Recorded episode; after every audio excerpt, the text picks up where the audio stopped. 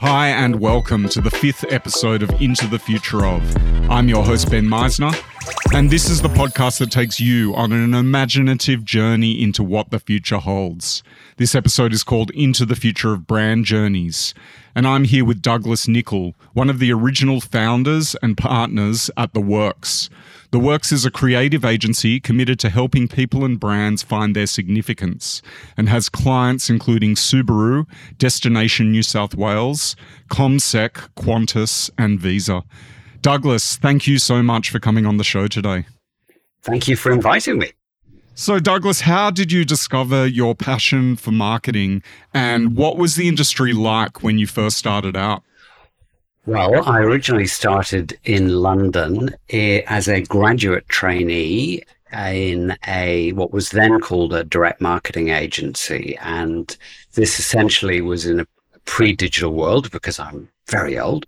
And in that world, it was all about direct response and the science of direct response. And I started with the first client, um, which was selling incontinence products to old people in the UK.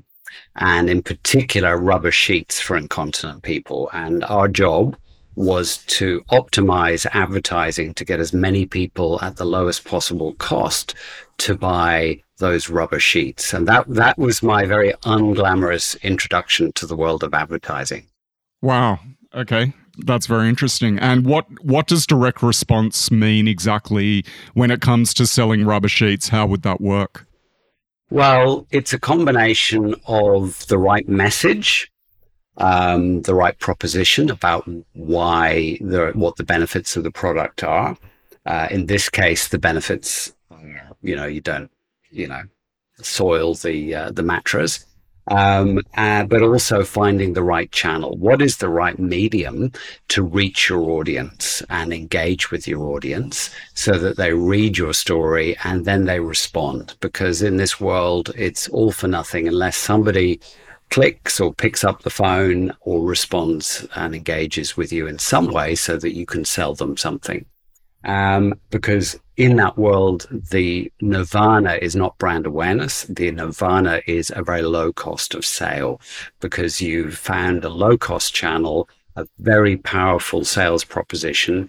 Uh, you get the response, you convert them to sale, and you've done that very efficiently, spending as little money as possible. And that's the kind of world. And, and back when I started that world, that was pretty unfashionable. I didn't, I just said I was in advertising because that it wasn't a particularly fashionable thing to do. And then digital media came along, and suddenly that skill set of optimization was really in demand. And that really helped me in my career because I kind of knew about data and media and good propositions and good selling techniques. And now those skills are very much, you know, in demand in a world where we're building out, you know, three dimensional customer journeys. Right. So, how do you take those skills from the pre-digital age and and translate them into how marketing works today? How do how do those um, those things you were talking about translate? Well, I think one of the things we sometimes get caught up in, and I think sometimes we disappear up our own back ends in the advertising industry, and we forget that we're actually there to sell something. And I love a good idea and creativity, and uh, I love that. But at the end of the day, it is part of a process to drive brand preference. But even brand preference is about creating future demand for your products and services. And so for me, what I think is good in our business is that my partners in the business have had quite a brand focus, and I've had a kind of a, a, bit of a focus on the customer journey and the evolving sales story to drive to conversion. And so in modern marketing, you've got to mix brand and emotion with salesmanship and digital and data prowess in order to manage a journey end to end. And so it is, um, it's actually a much more exciting environment to work in today because you have so much more control um, on actually managing response and managing the engagement uh, with the consumer and, and making it a much better experience for the consumer. Right. And from your perspective, where does the brand journey begin and where does it end? Does it begin with learning of, about the brand for the first time and end with buying the product, or is that too simplistic a, a view? No, I mean that that is is broadly it. But the way you learn about a brand now comes in a few different guises because in our view, you have to earn the right to have a conversation with the consumer. You can't just assume that the consumer is going to engage with you.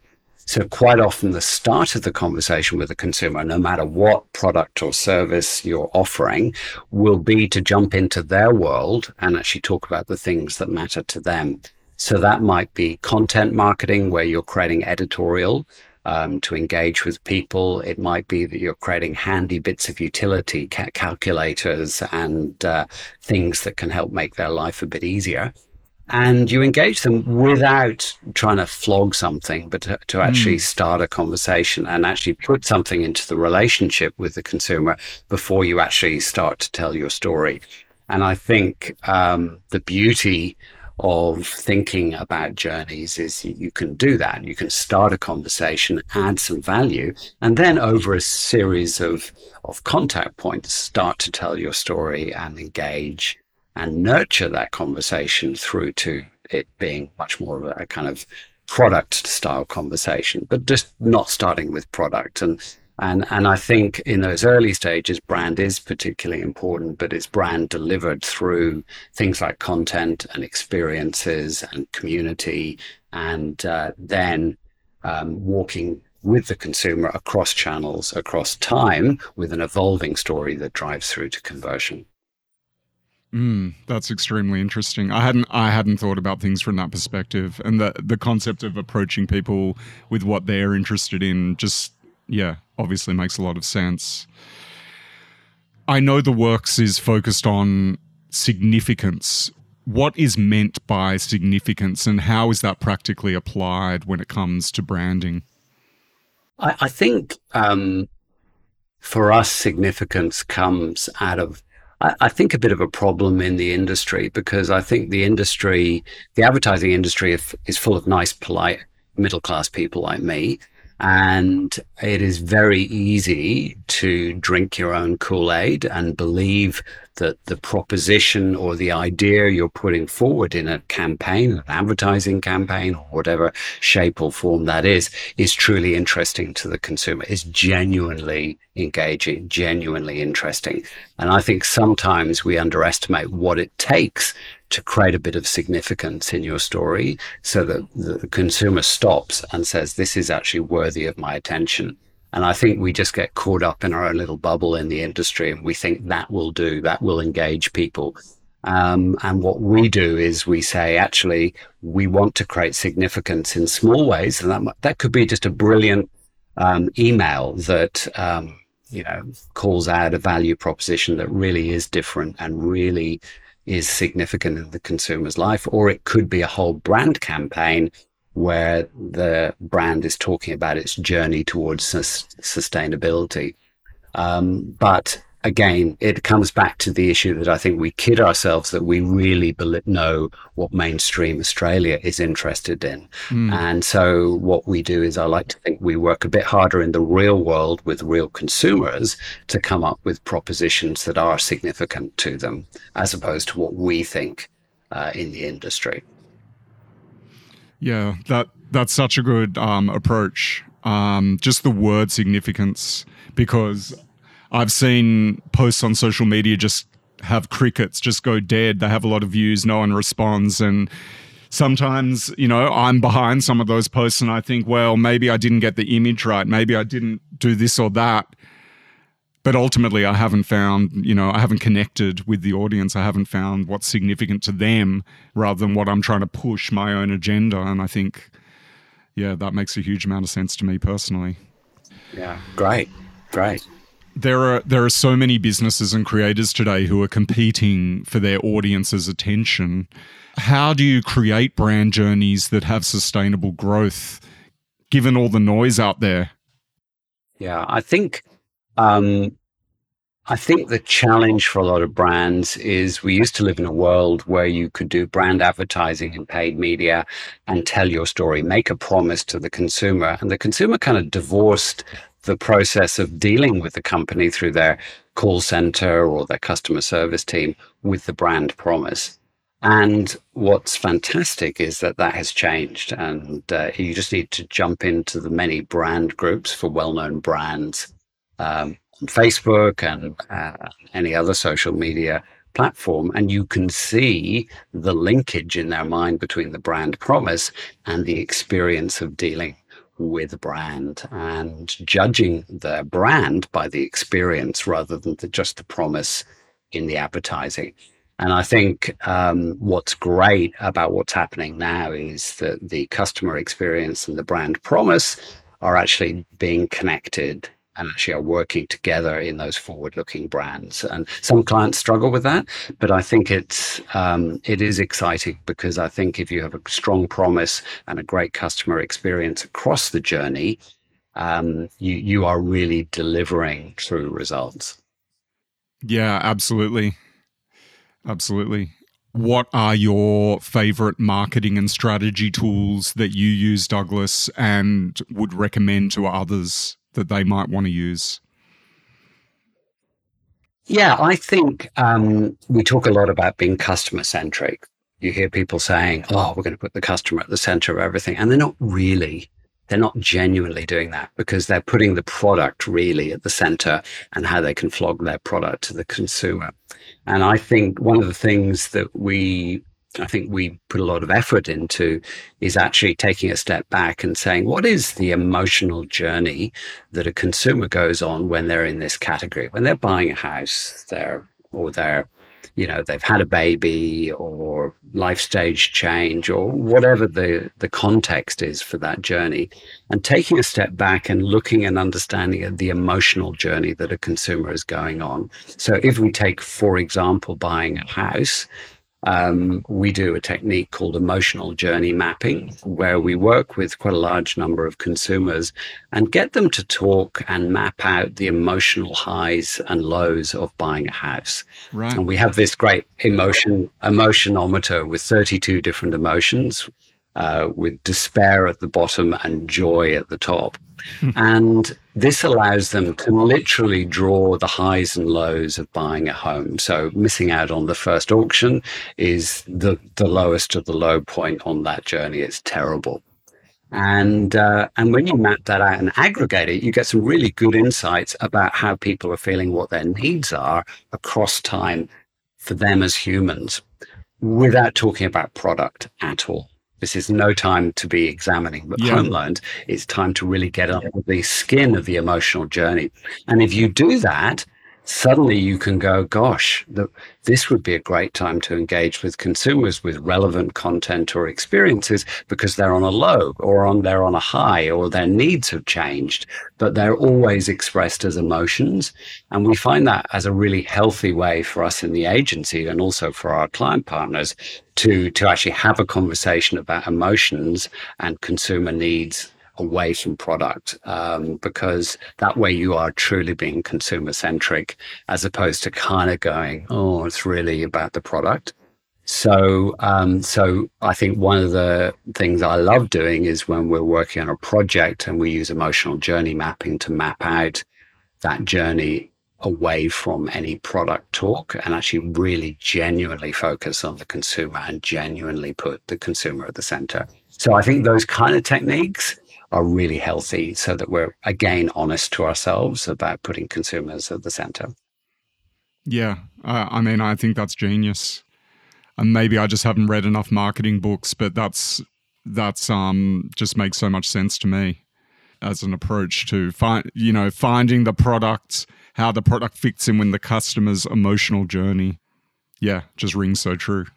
How do you expect that brand journeys might evolve in the future? What might marketers be focused on in 10 or 20 years from now? How, how do you see the industry changing basically as we move into a more and more hectic um, digital world? Yeah, I, I think um, there's so many exciting things happening at the moment that will give us new ways to engage with consumers. If we look out over the next 10 years, I think uh, one of one of the areas that we've been quite interesting and playing with is the concept of emotional data. So we collect in the world of marketing quite quite rational data. And um, we know that in order to engage with consumers, you need to be empathetic to the context in which you're dealing with them. And quite often we don't fully understand the emotional context when we're engaging with them across the customer journey. And so um, there is an increasing ability to understand somebody's emotional state when you're uh, engaging with them. Actually, as, as a side note, we as humans, when we're dealing in real life with humans talking to each other, we're mm-hmm. actually quite bad at picking up their emotional state. Uh, so, for example, we're bad at reading people's faces and seeing if they're highly anxious, and so um, we sometimes miss out on that. And it's it's possible that data and technology can help us. Um, drive much greater empathy between brand and consumer. So, uh, as examples, um, you know, probably the most interesting areas for gathering emotional data would be voice. So, voice and analytics is um, a very interesting way to gauge a consumer's uh, emotional state. Right. Um, and you can do immediate diagnostics. somebody's talking in chat, for example, or maybe um, on, on a call center call, our ability to actually give prompts to the call center person as to the emotional state of the person and change the scripting based on that is really important. Wow. Or in the world of text engagement, so you, maybe a chatbot or um, the consumer is using text to engage with the brand. Um, the choice of words, the syntax, the sentence structure are all clues as to someone's emotional state. Um, but it goes beyond that. I mean, in in a video world, how someone is sitting or standing, their gait is is a clue to their emotions, their gestures with their hands, their biometrics, their face. There's a whole bunch of different things, and an increasing capacity of technology and communication channels to to use that data to provide something that is a much more contextually relevant engagement for the brand because we understand their emotional state. Are they stressed? Are they relaxed? Are they in a, a fun mood? And you alter your, you know, your engagement methodology to, to reflect that.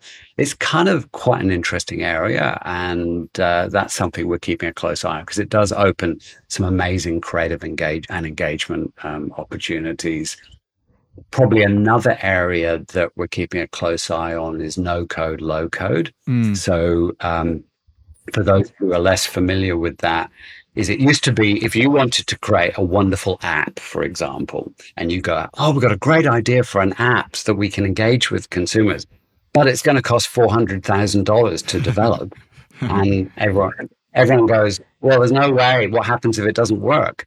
How and that's because you had to have a team of coders creating that experience at great expense because coders earn lots of money and they're an expensive group of people.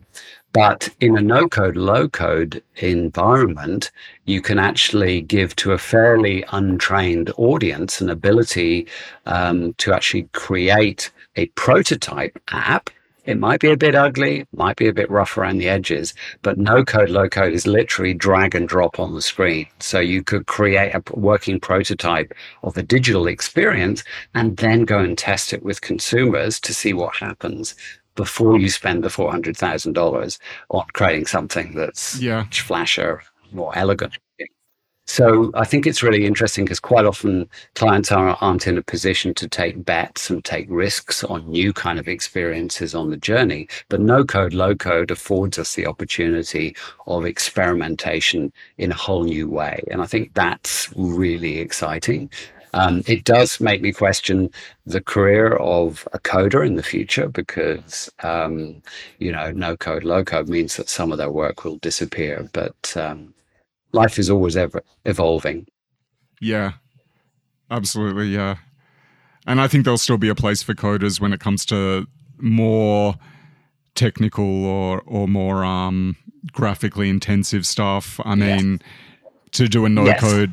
I uh, mean, absolutely. yeah, there will still be a place, but I agree.